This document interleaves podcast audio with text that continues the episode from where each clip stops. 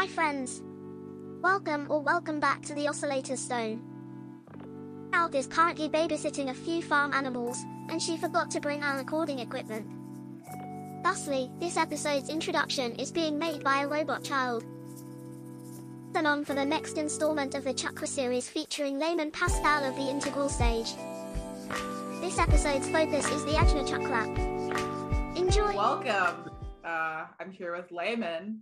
And we are we're discussing the Ajna Chakra and a series of chakra-related explorations together.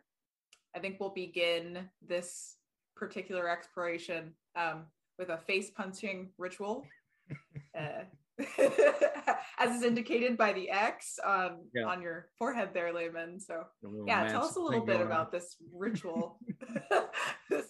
Well, I am exquisitely pleased to be here with Scout Raina Wiley, one of my all-time favorite Void Maidens, and we're going to play a game of I Spy with the hypnagogic G-spot in the center of the brain where we feel that we think from and where we phenomenologically exercise our executive capacities. So it's Ajna Chakra Day all day here on the Metamodern Magic Podcast, dirigible floating high above conventional categories, drifting southward in the winds of neurophilosophically justified occultism.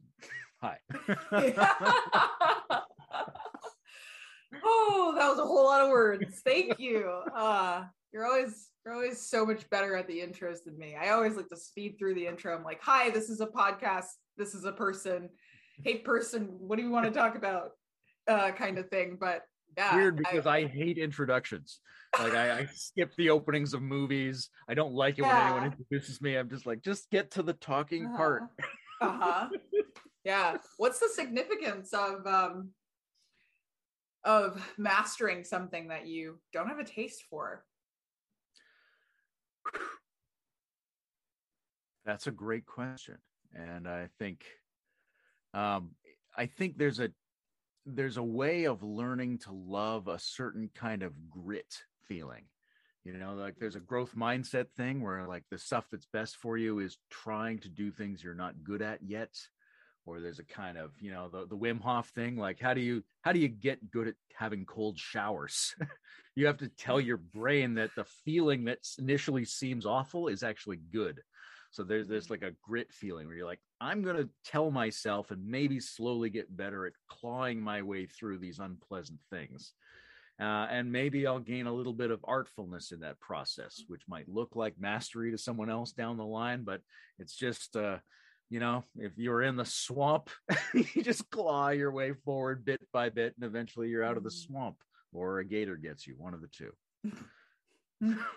Yeah, it's interesting that you mentioned mastery as we're talking about the Ajna, because it sort of loosely relates to this.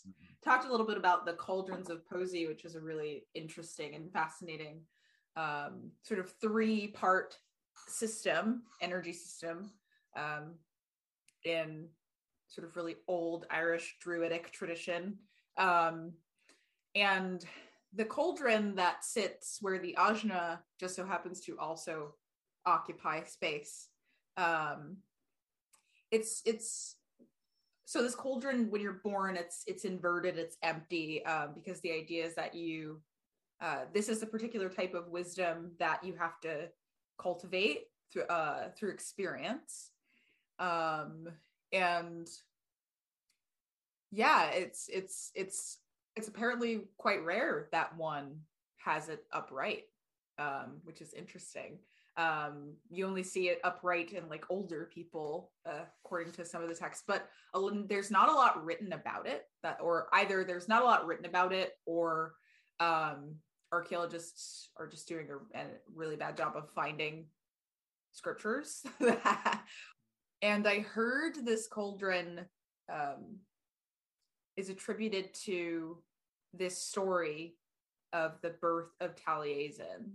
So there's this witch called Ceridwen, and she has a very ugly son, and she's like, oh, feels really bad for him. Like no magic can make her son beautiful. She's tried everything. And so she kind of defaults to, okay, well, I'll just make him really wise and skillful instead. And she makes this potion, and it takes ages to make the potion. And then when the potion's finally ready, only 3 drops of it will actually be effective and the rest will be poison. And Guyon Bach just so happens to be her servant. And he's, you know, he either pushes the sun out of the way and gets the 3 drops for himself, or in some versions of the story, he accidentally falls and he catches them on himself. So it's interesting that wisdom is either acquired through trickery or folly. And this is true of a lot of different, different sort of tales. Another one that comes to mind is Finn McCool and the Salmon of Knowledge, where he also kind of tricks someone and he eats the Salmon of Knowledge when he claimed he was going to take it and bring it to his master, but he ends up taking it for himself. And I think that that's interesting because Ajna is associated with both clarity and focus. It's also associated with delusion. Yeah, there's so many things there. Like there's the delusive aspect of seeing things which people don't normally see, which can be imaginally augmented insights or can be deluding hallucinations. There's this, I think the etymology involves perception and command are sort of alternately thought of as the etymological root of the word ajna. And that's interesting because there's the witnessing function, the looking capacity, and then there's the intending function. Right, these executive capacities that we somewhat accurately but somewhat casually ascribe to the prefrontal cortex. But then there's this aspect you were bringing up of like trickery and cunning. And, you know, Gurdjieff talked about the way of the sly man. And I think about Odin with his one eye and the sort of, you know, a scheme to get wisdom. Wisdom's often a scheme, and it's attractive to the person who is able to perceive things that other people don't normally perceive, right? Because that's, it can be very practical. Like imagine you're sitting around the poker table. The guy who can see the hidden tell in the other player is likely to win that, right? So he's got a little bit of Ajna chakra advantage, but the natural way that human beings would use that is to see things that they could try out in manipulation, in tactical cunning, in building structures, right? Only a very small percentage of the Ajna chakra development has to do with the meditator trying to see into additional realms or perceive the highest or unify all their attention.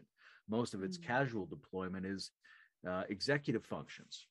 And I think they're anybody who's been in school knows that the smartest kids also cheat the most.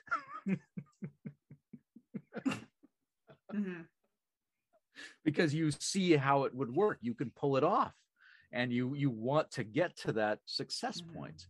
Whereas the kids that don't have that clarity, they don't know how they would go about gaming the system. Wow. Yeah, there's so much there. The first thing that came up was in Harry Potter lore, you have the 2 Hogwarts houses that are associated with intellect. So you have the Slytherin house, which is about cunning. It's about sort of, it's like that, I think of like Spiral Dynamics Red, but I also think of Orange, this sort of like coming out on top and like also having loyalty to the tribe and sort of slitting the throat of anyone who gets in your way, right? So it's very competitive, very cutthroat. And then there's Ravenclaw, which is more about like the actual deep love of wisdom, right? And almost kind of like getting lost in the knowledge for its own sake, right? So there's like an upside and a downside to both of these approaches to how we're acquiring wisdom and how we're using our ability to perceive. I tend to fall. I took the test because dork. I am a Ravenclaw, and I can see the for the people who saw the movies and didn't read the books as much, like myself, the poster child for Ravenclaw is like Luna Lovegood, who is this girl who doesn't wear shoes and can see creatures that no one else can see, right? And then people think that she's crazy, you know, and then you also have Harry, who ends up a Gryffindor, right? Because he has the he has like the courage to determine his own fate, as opposed to like he would have ended up Slytherin because he is kind of like a mastermind, manipulative person.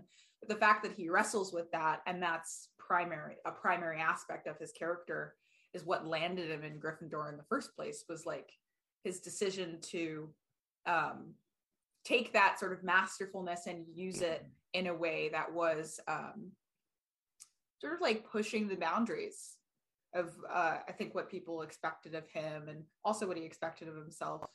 I also want to talk a little bit about, well, I want to ask you a question actually. Okay. The actual pineal gland, which is associated with the Ajna Chakra, there's a lot of really funny stuff floating around about the function of it. There's a lot of mystery surrounding the function of it. We know that it releases melatonin, which, you know, plays a huge role in the like dream and like the wake sleep cycle, the circadian thing. It secretes a ton of really important hormones. People talk about like fluoride and calcification and this, then we bridge into conspiracy territory, which I personally love conspiracy territory. There's something about the mythification, I just made that word up, of reality that's really appealing. And there's something about that narrative of there's good and there's an evil, and the evil is clearly defined, and that means that we get to fight it. So there's clarity again as a general theme. I know I just threw a lot of stuff at you, so yeah. Well, I gotta say, Luna Lovegood's definitely hotter than Hermione. I agree. I think Harry Potter is an interesting character because he has a forehead sigil and because it's connecting him to the dark entity. And we were talking about the cunning, right? It's not necessarily a source of infinite light. There's also a lot of sociopathy here. Yeah. I have a thing to say about sociopathy in this, but I'll come back to it. The pineal glands, nobody knows, right? Obviously, half-educated people throughout history have liked to guess the connections between science and medical anatomy and subtle energies, and that's extremely dubious terrain. Mm-hmm. However, there are things about the pineal gland that look like they are photoreceptors. It looks like it has a similar genetic structure to our eyeballs, right? And that's not a strange thing because our genetic program seems to know whole sets of things, right? It doesn't have to just invent eyeballs. It knows how to make an eyeball, and it can throw one on a frog, throw one on a fish, put one on your tail or whatever. So the fact that it put one in the middle of the brain, okay, that's functionally plausible in an evo-devo evolutionary toolkit. Mm-hmm. Is it an accident, or is there some evolutionary function, assuming that this gland in the middle of the head functions like an eye? The peculiar thing about that is it's not getting photons in there. So it's either doing something else that's eye-like, or maybe people have argued that photons are actually a secondary form of energetic phenomenon coasting on some kind of etheric underlying wave, like where do photons get their energy from? Right? So it might be that you have an additional eye-like receptor for the underlying energy that hasn't yet become light, but does the things that become light. That's one of the things that excites me, but we don't really know. And we're not really sure. When we say ajna, there's a kind of ambiguity about whether we mean something like really close to the forehead or deep into the center of the brain, because you can close your eyes. And, you know, for me, under certain meditation conditions, I see vivid hypnagogic imagery. It's usually a god or a goddess or a throne, or sometimes an eyeball staring back at me very vividly. And it looks like it's on the back of the eyelids. That's a little bit different than the sensation of the center of the brain where it feels like consciousness emerges. So maybe there's some loop-like circuit between the two of them, but it's really, I think, ambiguous whether the pineal gland is the location of the ajna or not, or whether it's some circuit involving these systems, or whether it's actually some subtler thing located out here. There's a lot of dubiousness there. I've heard a lot of people say that it's eye-like and that it's a neurophotoreceptor in its basic structure, but I take that with a grain of salt, and I'm yet to hear a strong evolutionary argument about why we would have an eye in the middle of our brain. Yeah, I too have heard that. I've read, you know, various things, sort of, none of which I really trust. for various reasons. But I have read, that it's like some folks refer to it as an atrophied photoreceptor. So it's not like a photoreceptor in the same way that an eye is, but it can, like, I might be wrong, but it's like light, your eyes are doing the eye thing, right? And then the third eye or the pineal gland is connected to them somehow. And when you release melatonin, it's based on like the changes in light in your environment. But I don't know if that's like, it's very indirect. So it's a little confusing, right? I think that's sort of where the dubiousness is coming from, is like, why is it structured the way it's structured? It's kind of a mystery. What just popped up for me when you said this was, I was thinking of cows having multiple stomachs to break things down.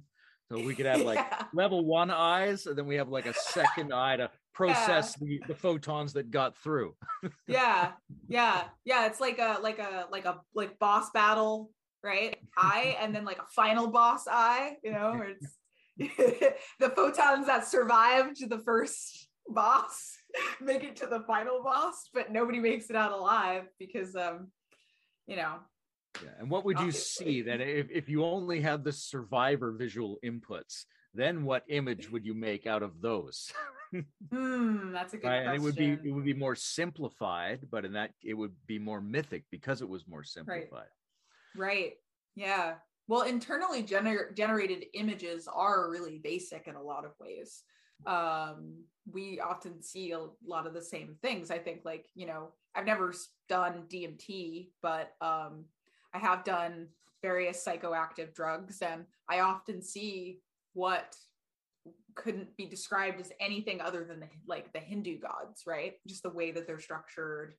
And I don't, whether or not that's an influence from just reading about them before I had ever done any psychoactive drugs, or, but even before I had read about anything like mandalas, like that was what would come up, because it's like a basic structure that, either is underlying the physical reality, or our brains project those basic shapes, because that's like a part of human nature, is to see shapes. Like I'm synesthetic, so I often do see like mandalas and webs and something that I see often is like when you Google systems and you see the little like net, or you Google like neural network, like I see that all the time when I'm talking, as I'm connecting different things that I'm thinking about to each other.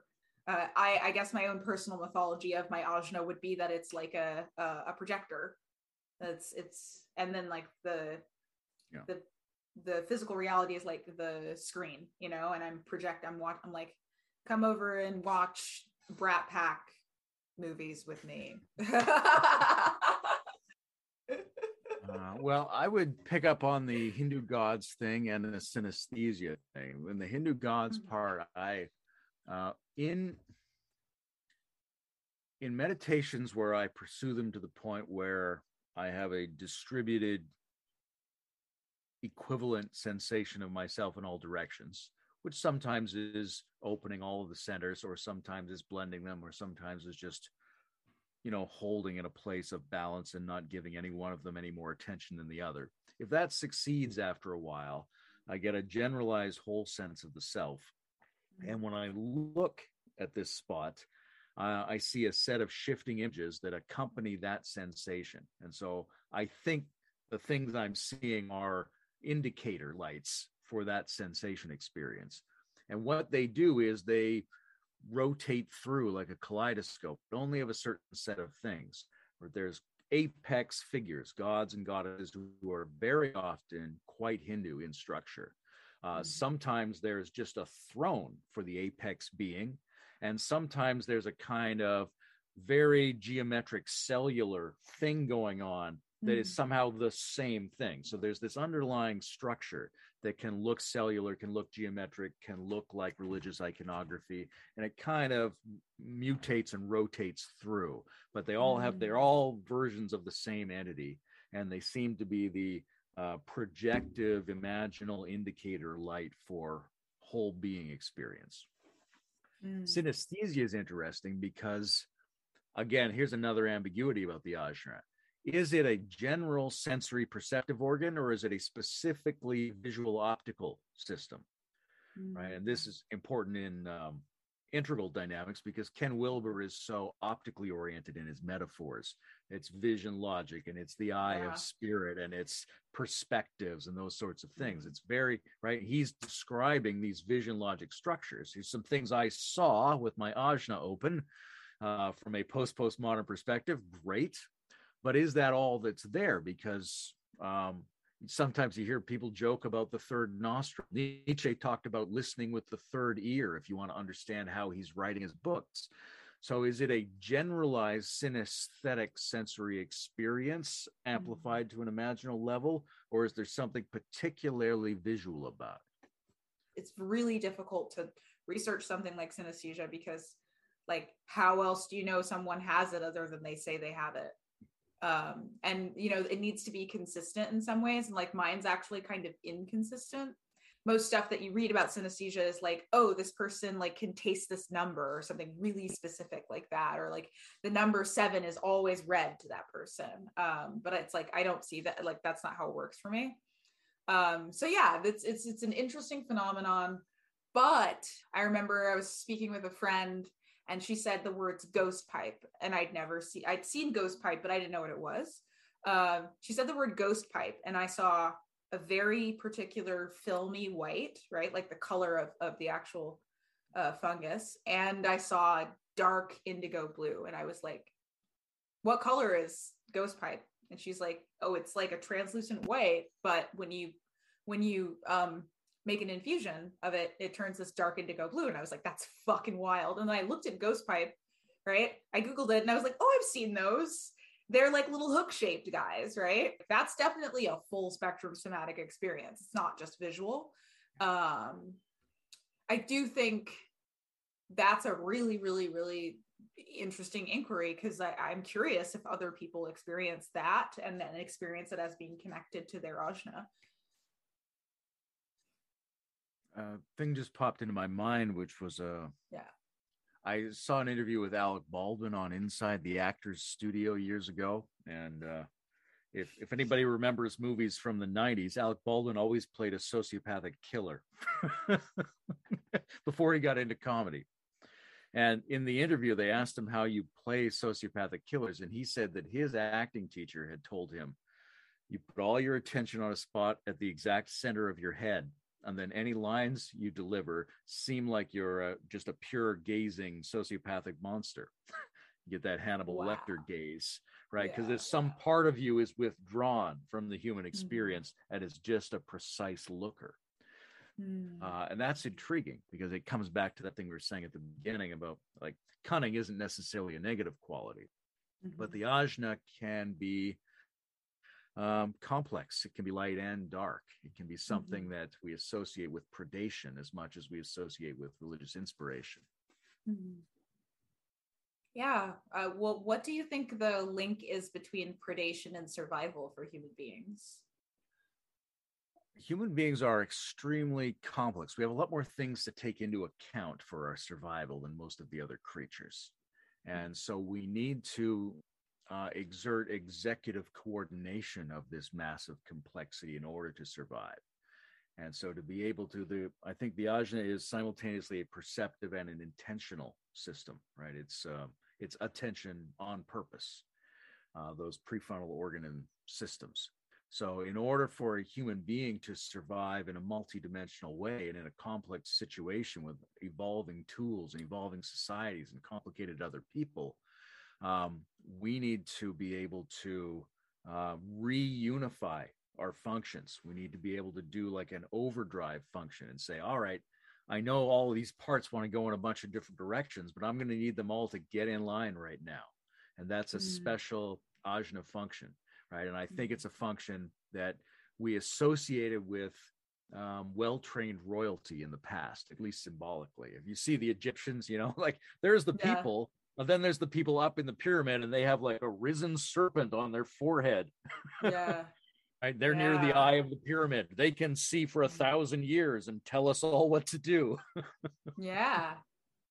Wow. Thank you for bringing that up, because the first thing that came to mind when we first started talking about this was one of my personal fascinations right now is dragon lore. So I've been studying that. And the serpent, you know, the cosmic serpent, the sort of serpent mother at the bottom of the ocean, right?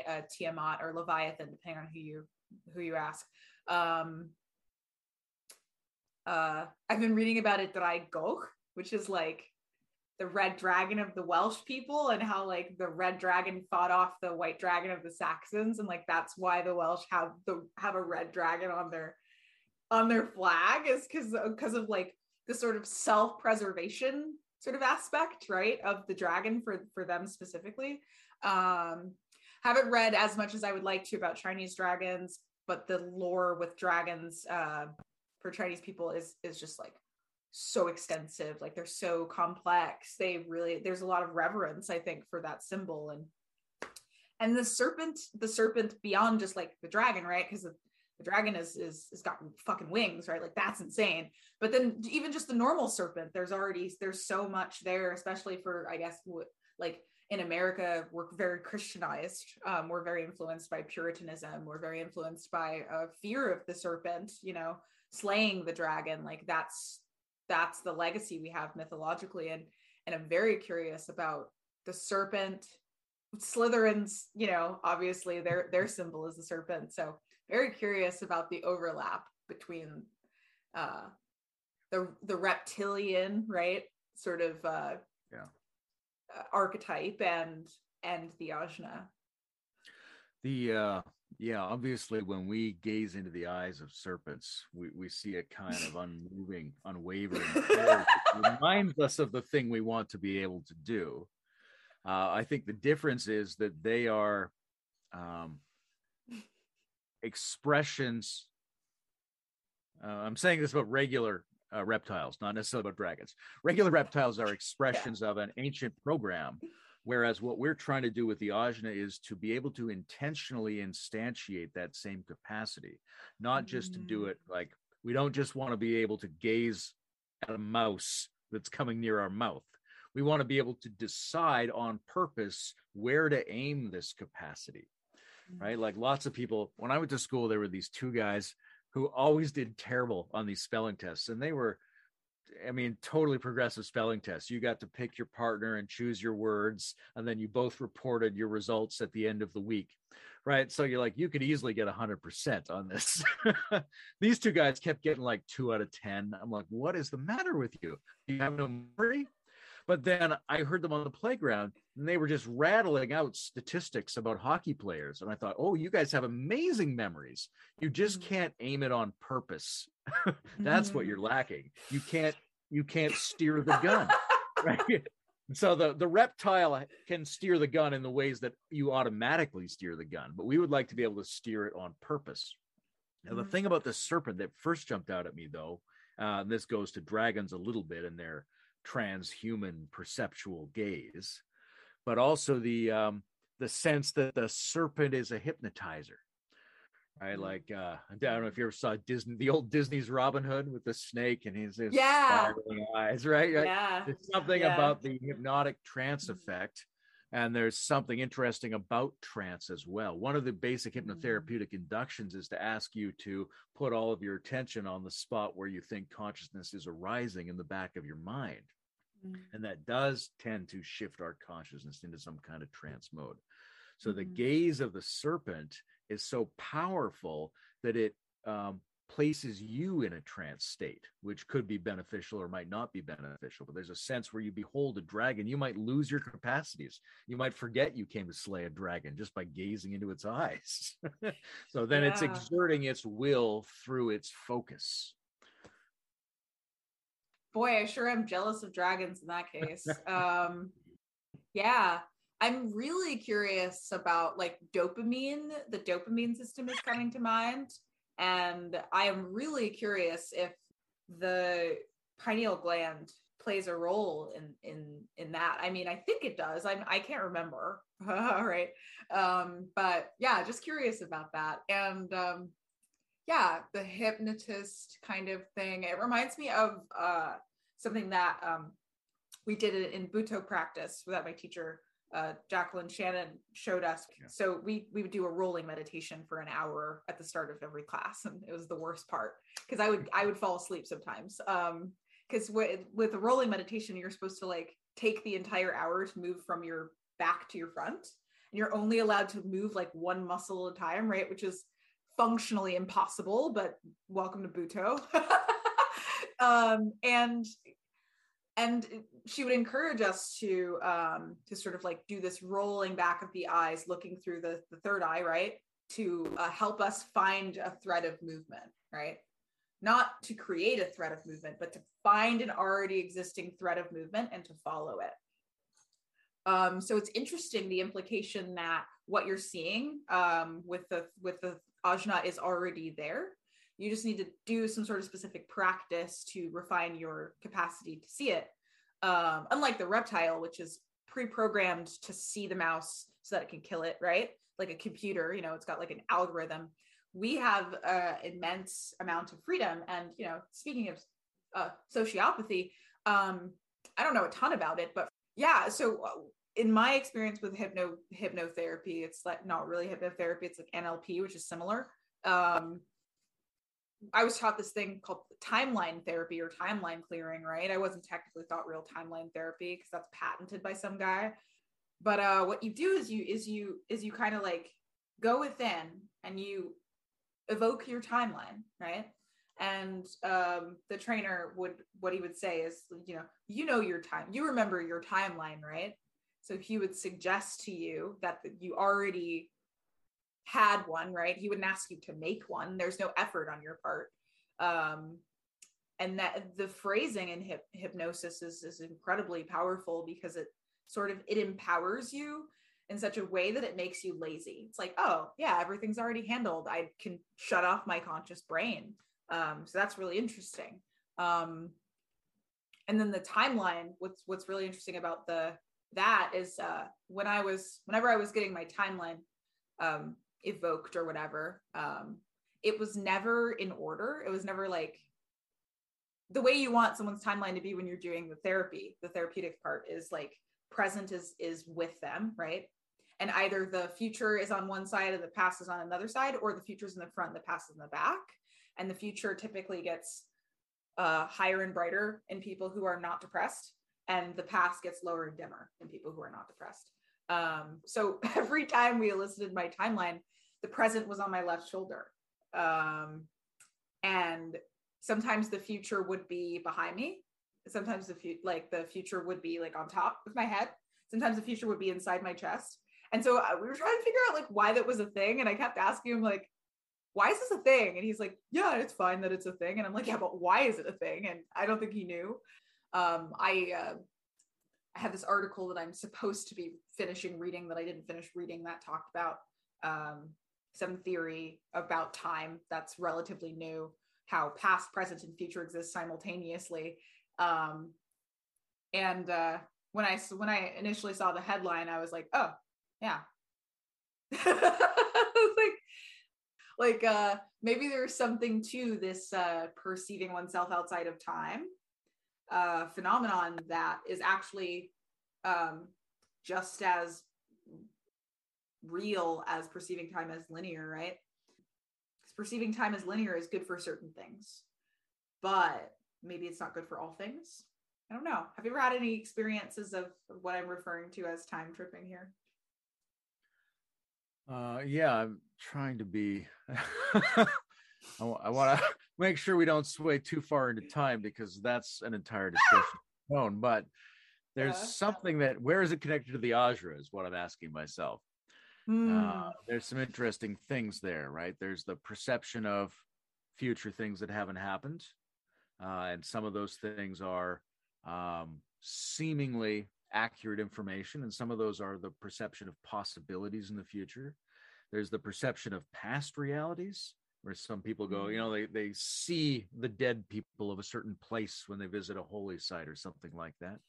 Oh, there's the sense of I was mentioning the Egyptians, right? You're like, what does it take for a pharaoh to say to everybody, listen, we're going to put up a building for 1,000 years and we're all going to work on it. And all your kids and your grandkids are going to, right? You're like, that's a big pro. That guy thinks the future is really visceral. Uh-huh. He sees with definiteness over a long span. So there's a lot of that. There's also the moments where you perceive time as laid out like a topology. It seems like a number of our good physicists have done that. Einstein's notion of block time, you're trying to grapple with 4-dimensional or 5-dimensional structures. I've seen things that look to me like time was laid out like a topological map, and that there were points here, and the cause and effect chains were actually coming in from all the angles, and each of the peaks had to happen, but all the things in the valleys could go all kinds of different ways. I saw it quite a number of times, but I also don't believe it, which is interesting. It means these are different functions. There we go. I have different theories about time, which tell me that's not quite how it was, but that's definitely how it looked. Oof. Yeah. Yeah. I've seen things that I don't know what was going on. Another sort of NLP exercise that I really like is coming to mind. And it's based in evolutionary NLP, which takes, NLP and integral theory and kind of mash them together. And it's called alignment of neurological levels, which I think is a terrible name for it because it implies neuroscience is involved, and it's mostly just like holons. So I've renamed it, holarchic adjustment, which is also a terrible name, but more accurate. And what very you'll catchy. Do is, thank you. It's the worst. I'm very proud of myself. So there are these different layers, and they start with like a basic physical layer, and they move on and to behaviors and identity. And then they finally culminate at spirit, right? And so you actually walk through them while you're in a trance, and you just feel into them, and you see how they're all kind of related to each other, and then you move back. And typically, but whenever I do this exercise, by the time I get to spirit, I am like in a trance, having a vision, seeing myself somewhere that doesn't exist yet, but feels really, really, really real, And typically in experiences like that, there's like a felt sense of your rational mind is still there. It's just not leading the show. And I think it kind of pings you, right? If it senses that something is off, because it won't let you fully embody the, what's present for you in the vision state, right? Something will feel really gross about that vision. Something will feel off, right? And you can go back into waking consciousness and process it later and figure out if it's a red flag that's just like self-sabotage, it doesn't want you to have the thing, or if it's there's a genuine logistical issue that you need to sort out before you can get the thing, or if the thing is just like a wet dream that's not possible, right? The best way to get lost in Ajna is to bypass that ping of the rational mind. And be like, you're just trying to ruin a good time for me, kind of thing, but the warning is worth heeding, even if it turns out to be a false alarm, I think. It seems like there's a balance point involved in all of this. Like what makes, if we take left, right brain in the kind of Eden McGilchrist sense of one of them's going to use things it already knows about, and the other one's open to discovering more generalized patterns that it does not yet know about. Right? So you're, again, to reference the hypnotic induction thing, when you ask someone to on purpose pay attention to something whose significance they don't know, you're asking them to use both those sides. And when you are perceiving, and then you see a new structure, a new pattern, even if it's in a very practical or even manipulative form, that involves both of those sides, because you're trying to do something on purpose and you're paying attention, but you also were open to a pattern you didn't notice before, right? Lucid dreaming is a little bit like that, because you've got to get the calibration just right to have enough alpha and beta while you're in delta. I have not successfully lucid dreamed.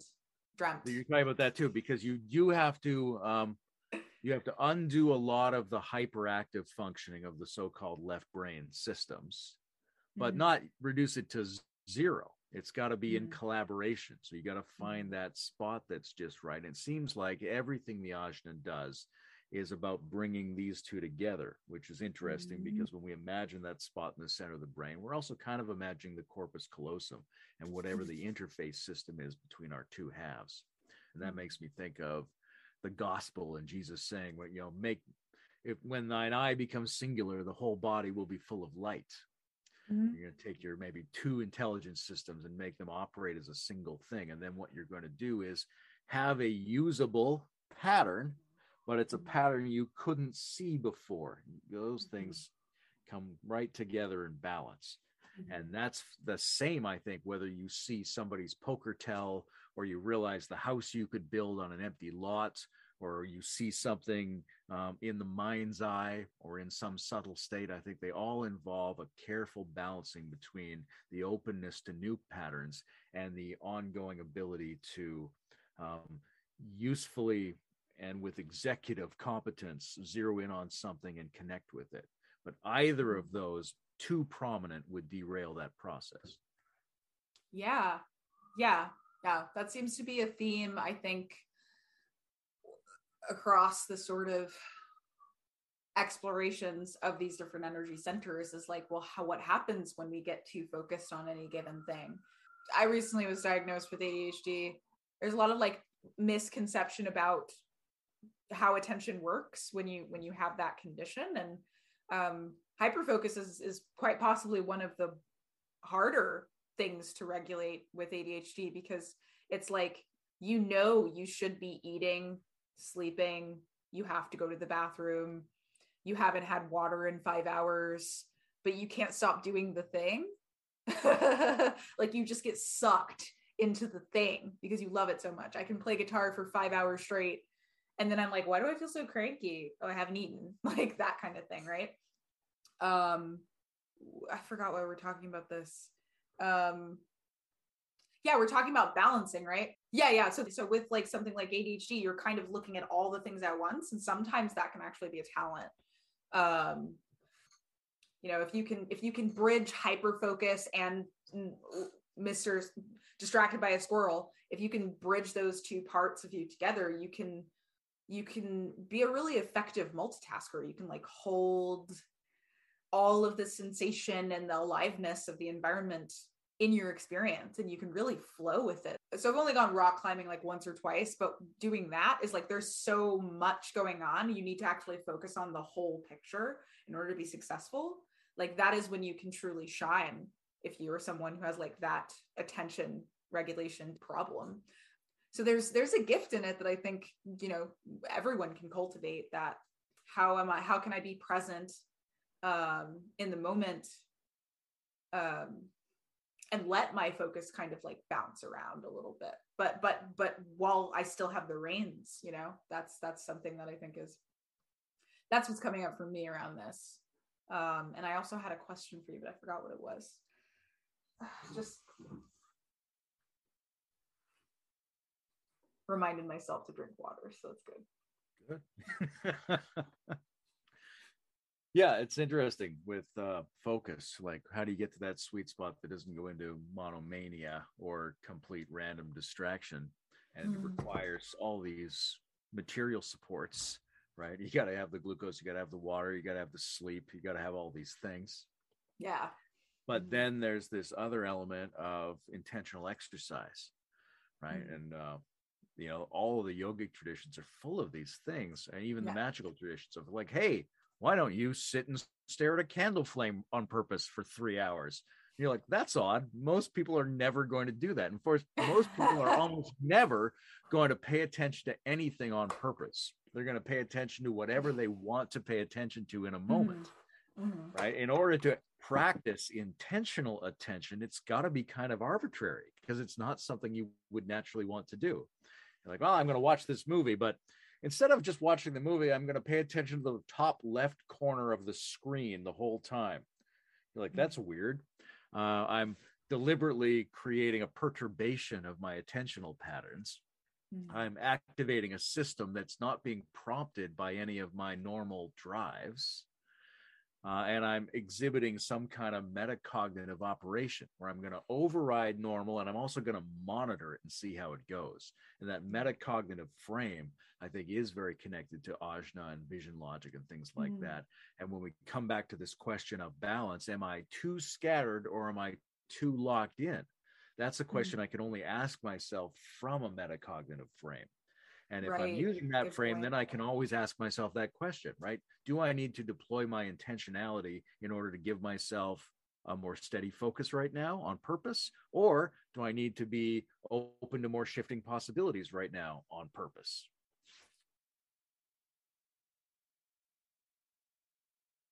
Yeah, there is a certain cognitive ability or yeah, you said metacognitive or metacognition or something. And I think that's a really good way of putting it is like, if I don't know that I can be in charge of my attention, or if I don't know, right. If I don't even know that my attention is just kind of bouncing all over that's so distracting. Speaking of, I'm just going to wait for that to shut up. And then, oh, that was really annoying. Okay. I'm back. I'll just cut that out or not. I honestly think that the part me saying I'm going to cut shit out and then not doing that is actually kind of funny. What could be better for an Ajna episode than distractions? Right? Right. Me unsuccessfully being not sure. Yeah, whatever. I thought of Drishti, right? The whole concept of Drishti in yoga, which is the playing with the gaze and seeing how the gaze helps you to maintain balance. Or my dad is a dance teacher, right? And I struggle with spins. And he taught me, it's about two things. It's really quite simple, right? Lower center of gravity, the easier it is to play with your own weight, and using your gaze. So you don't even have to think about what your body is doing if you're guiding yourself with your gaze. And of course he was a yoga teacher, so he probably got it from there. But the idea of Drishti being the thing that leads you is, I think, really powerful, because I think we kind of tend to kind of think of the body as just a bunch of different parts together on a thing, right? As opposed to everything connected to everything else, and you can choose any point of reference to lead from, and you can kind of play with how that changes things. And I think that's really cool when playing with focus, when playing with gaze, even when playing with just one part, the head, and seeing how it moves the rest of the body. That's really fascinating. Also, you mentioned something from Christian scripture that I thought was really fascinating. When you see with something, you make your eye singular, your whole body is full of light. Yeah, the Ajna is associated with light, and a lot of New Age people associate Ajna and the crown, which I forget the Sanskrit name for, with the light body, right? So there's this concept in New Age. I don't know where they got it from. I know it from New Age spirituality, which is that there's a body constructed of light. And that's really fascinating to me, because there's also the concept of a pain body, right? And the idea is that the pain body's bad and the light body's good. And you want to transition to the light body, right? Or something like that, which is, I don't super resonate with that, because I don't resonate with the concept of leaving my body before it's time for me to do that. I'd rather hang out here for as long as I can. It's a nice place. The water's fine, in my opinion.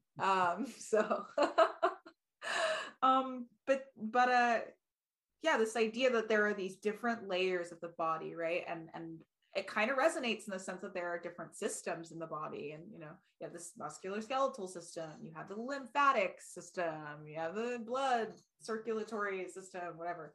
And then the subtle body is also broken into that. You have your earth body, you have your space body, you have your light body.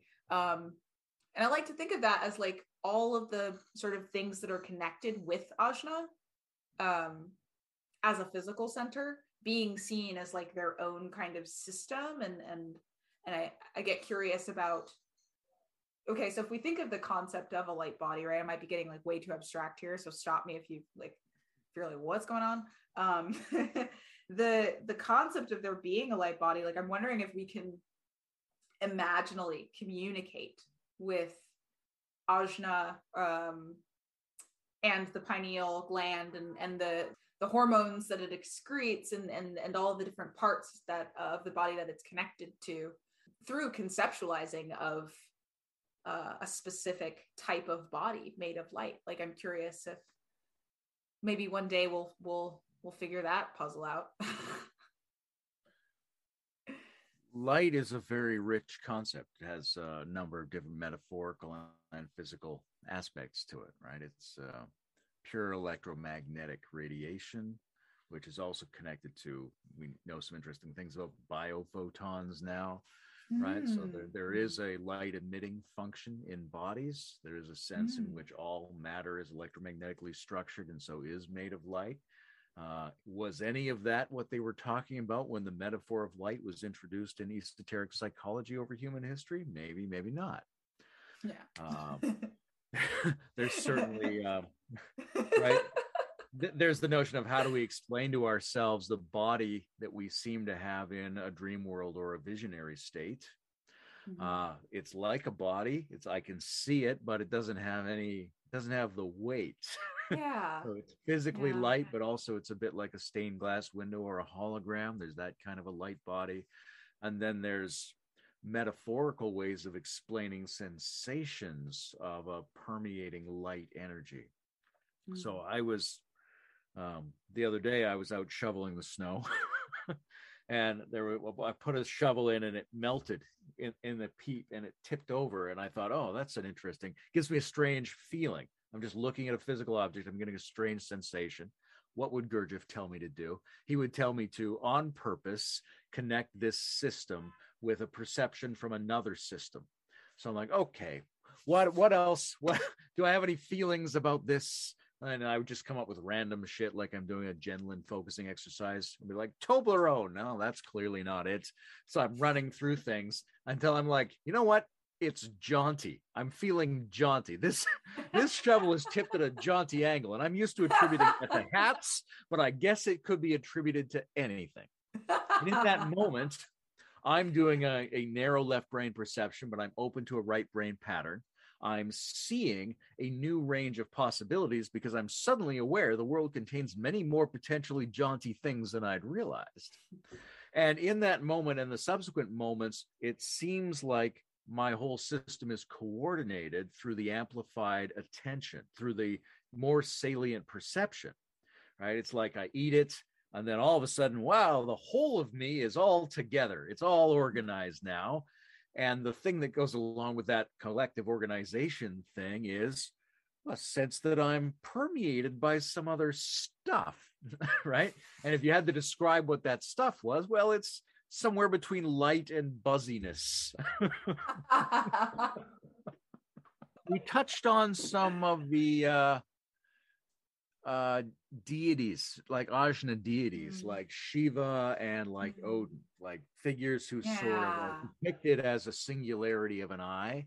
And then also for me, Carl Jung saying that the flying saucer, which is sometimes associated with the eye of Odin, is maybe like a key archetypal phenomenon for the emerging age. So these sort of celestial figures of a singular eye or a disc or the eye in the triangle. We might want to dig into that a little bit. Well, specifically with Odin, like what comes to mind is his relationship with his ravens, which are Hugin and Munin, which people typically translate as a thought and memory, and his deep-seated fear that, you know, as he let them free, he would lose them, something would happen to them, and he would never see them again.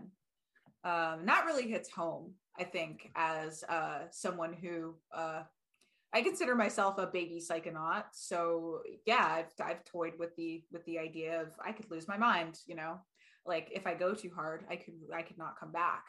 And I think Odin's fear comes from the very real possibility that as he's wandering the world collecting wisdom, he could lose himself in that. He could get swallowed by the delusions of Ajna. He could become frozen by all of the possibilities and not know where to move forward. He could be paralyzed by the fear of, people. Some people are like, I want to keep my options open. And then they just never do anything because they're actually afraid to step out of potential energy zone. Right. So there's so much risk, right? Odin kind of shows us that there's so much risk involved in being a seer that's part of why, like, he's one of the gods that is the closest to me, and it's not just because I was born on a Wednesday. Well, that's why you're so mercurial, and that's why Anansi also has a lot of like similar themes to. Yeah, well, I guess so, right? But Anansi has like his own sort of version of like the cauldron story, right? The pot of wisdom, where his father is the sky god, and he gives him the pot of wisdom, right? But Anansi is tasked with bringing the pot of wisdom to humanity because Inyame is so, he takes pity on humanity because we're so dumb, and he's just like getting sick of it. So he's like, it's a pot of all the stories, right? The pot of all the stories in the world. And Inyame is like, wants to gift the pot of stories to humans. And he gives Anansi the task, right? So the trickster and mercurial, right? They're very, very much aligned with each other. They're often the messenger, and they often screw up the messages. And Anansi's kind of like hanging out, right? And he's got the pot of stories, and he's like far enough from Inyame that he's like, I don't want to keep these stories for myself, bro. Like, I don't want to, so there's this element of cunning and selfishness, right? That we see with the, I would associate tricksters with the Ajna too, I think, because they're wisdom seekers and they're cunning, and they teach lessons and, that kind of thing. All these things are associated with what it takes to actually acquire wisdom. Of course, Anansi's unsuccessful. He gets out-tricked by some random kid in a village, and he gets so angry that he smashes the pot. He doesn't want the pot for himself anymore. He throws it down from a tree and he smashes it, and the stories are scattered across the whole world, which is like a really funny story. It's a really funny story because he's still considered the keeper of stories. He's still considered the god of stories. Yet he gave up the stories. He sacrificed his title, but he still gets to keep it. And that's pretty confusing to me. Yeah, I'm curious what you think about that. Yeah, that's interesting. And I mean, we're swaying dangerously into Neil Gaiman territory here with both Odin and Anansi. But there's something about the role of sacrifice in the function of Ajna and focus, right? So in giving up the stories, or in Odin giving up his eye to gain knowledge of the world and knowledge of the future, it seems to have something in common with the sacrifice you make in performing an action of intentional attention, because what you're giving up is all the other things you could pay attention to and that you might want to pay attention to. Even if you're like, I'm going to, meditate on the tip of my nose. There's actually a huge amount of risk and struggle involved, which is why people don't normally do it. They have to say, you know what? I have great reasons for paying attention to all the things I normally pay attention to, and I'm going to cut that off right now. I'm going to do an extremely unnatural thing in order to afford myself the possibility of being able to focus, see futures, make futures, organize myself into a singularity, which is in some ways a very unnatural thing to do. Mm-hmm. Yeah. It definitely feels unnatural to me when I'm trying to do it. One of the hardest things to do when I was getting Reiki attuned was the Gassho meditation, which is just focus on gratitude and stare at the tips of your hands. And I was just like, this is so painful. Like, why would anyone do this? Of course, like focusing on gratitude, that is a pretty positive emotion. I think that There are probably some health benefits to that that I wasn't getting. I try to actually do it these days, but this, like, I got Reiki attuned like almost 3 years ago at this point, and I just didn't. I basically for 3 years I just like dicked around and didn't do gashal meditation because I was trying to avoid feeling like a failure, right? So there's this thing too with avoidance, right? Of like, Odin is brave enough to let his crows go every day, right? And just trust that they'll come back. That's the thing too, is like, if it's worth paying attention to, can you trust that it'll return to you, that there will be a time, right? Can you trust that focusing on your nose for 5 minutes while you're doing that, your kid is not going to jump out the window, right? Can you trust that? Or are you going to be like, oh, I got to make sure that my kid doesn't jump out the window. I don't have time to focus on my nose, right? So it's really like a question of, can we shift our perception of reality in such a way that we can not feel like we're in danger or being chased by a lion for just 5 minutes a day, so that we can actually be more intentional about how we're, what we're focusing on, and how we're using our unique cognitive abilities as humans. We seem to need a lot more of it, right? It's easy to get carried away thinking that we're going to gain magical top-down capacities of will and self-determination, right? Yeah. And there's a whole bunch of the complexity of reality that we might leave out if we were able to attain such a thing, which we are not able to attain. Nonetheless, most of us are like untrained animals, right? We're like somebody who has a dog who put no time into training them and just goes to the park and yells the dog's name while it does whatever it wants. Yeah. Right. So there's this sense in which we do need to domesticate ourselves to some degree, in which we need to perform the ancient process of making ourselves be people and not just human animals. Not that there's anything wrong with animals, but we have another set of functions that are amazing as well.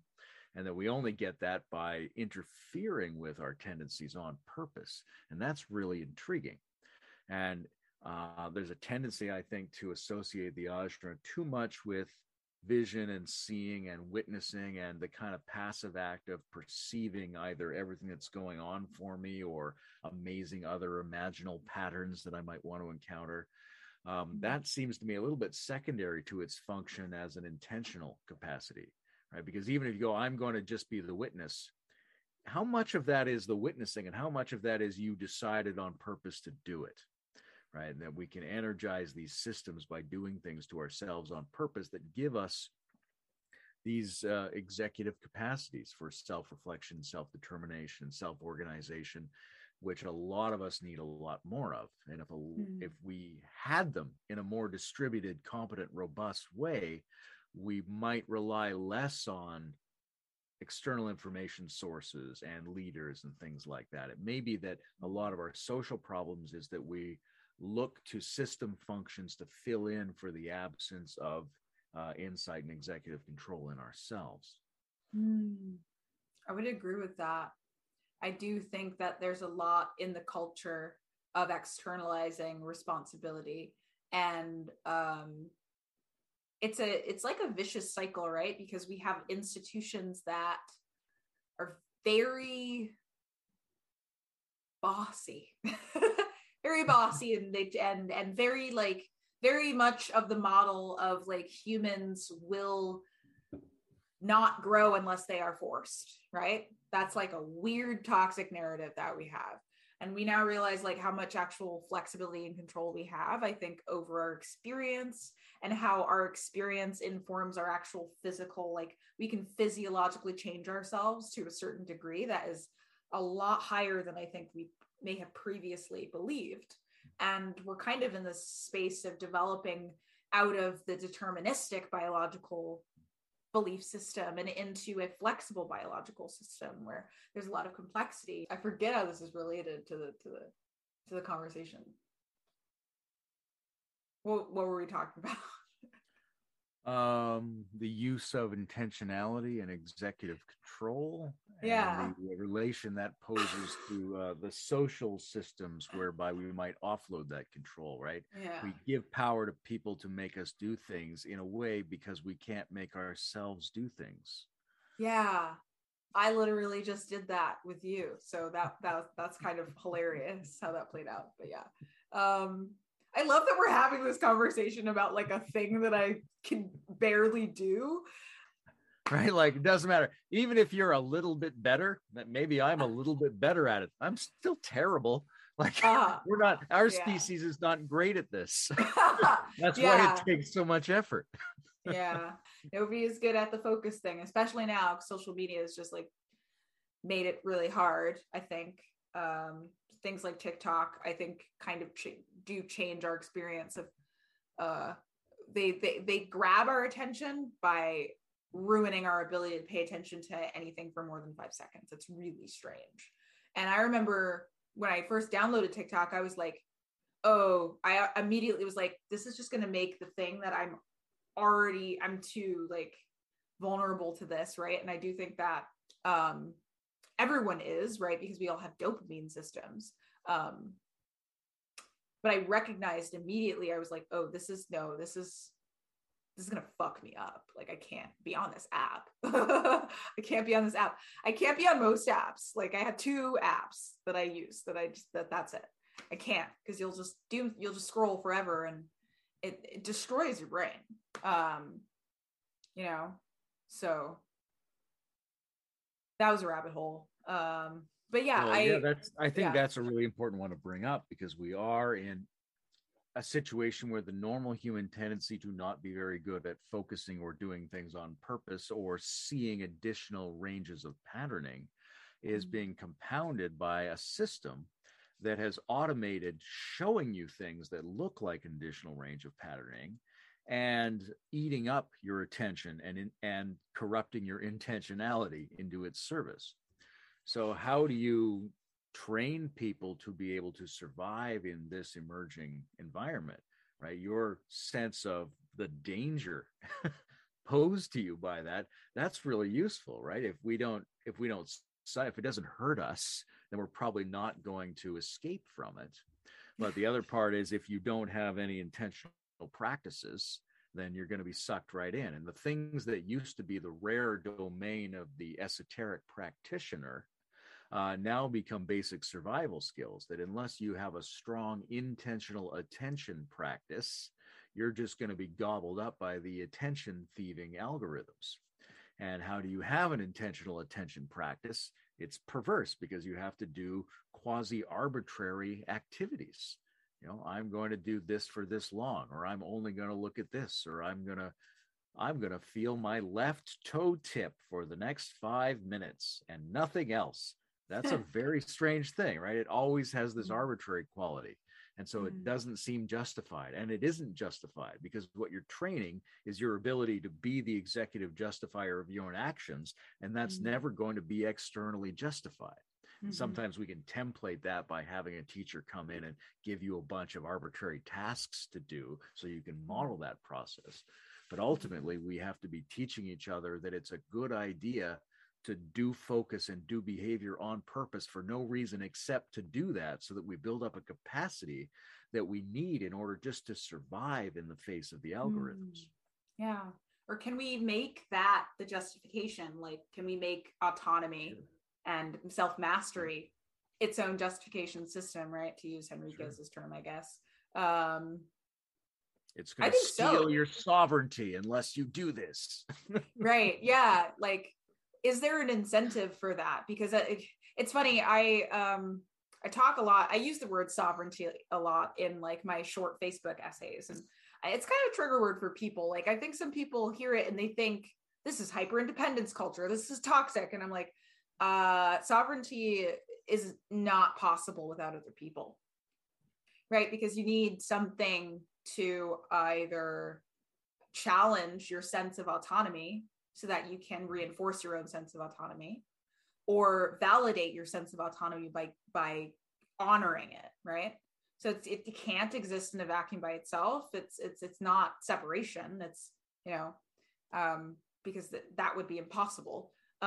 We're so informed and shaped and molded by our environments, not even just other human beings, but like the air in the room is contributing to my state of consciousness right now. Like I'm not, you know, in that way, I'm not separate from it, even though we're distinct things.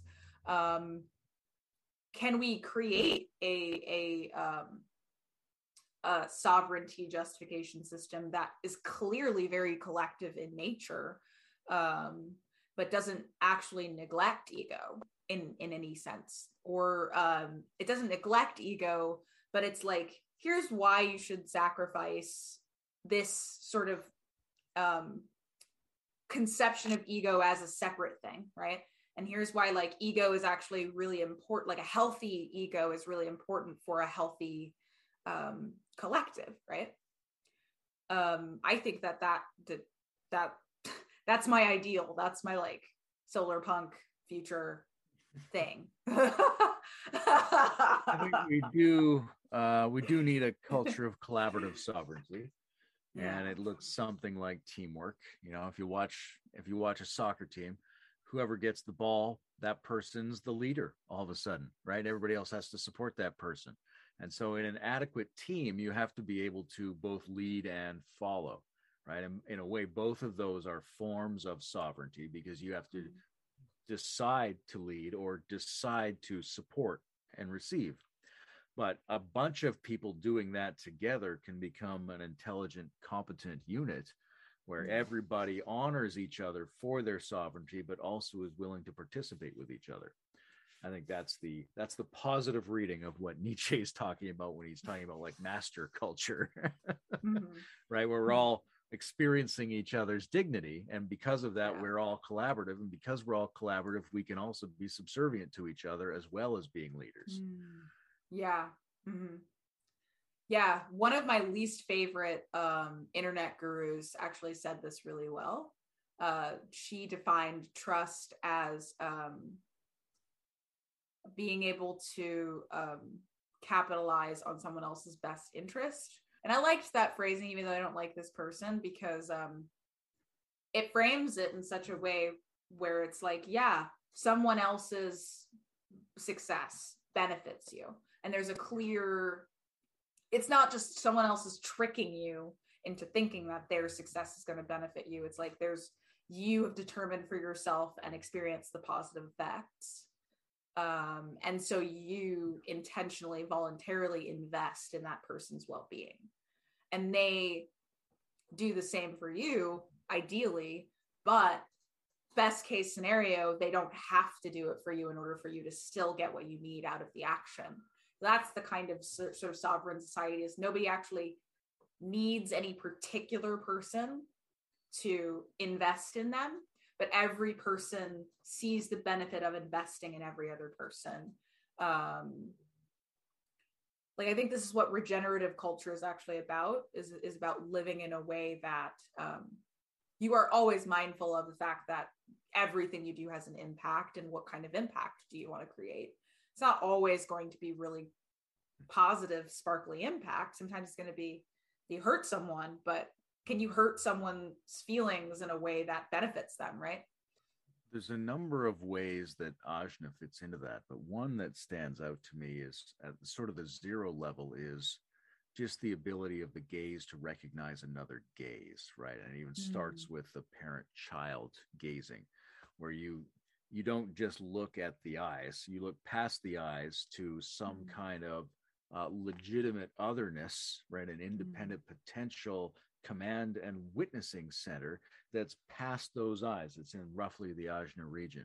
And when people gaze at each other in this way, as they often do in like satsang gazing scenarios, right? We're looking into the eyes, but we're also looking through the eyes. And that acknowledges there's a brain, there's an independence there, there's a sovereignty. And if we can set up these very basic biological templates, like a mother and a child gazing at each other and training the mother's eyes, training that child to know that there's something on the other side of its eyes, and that it's in communion with something on the other side of the eyes that are looking at it, right? If you can set people up like that neurologically, then you have a much better chance of evolving these collaborative sovereignty cultures down the line. I don't think I can top that, Layman. I also have to teach a class in an hour, so yep.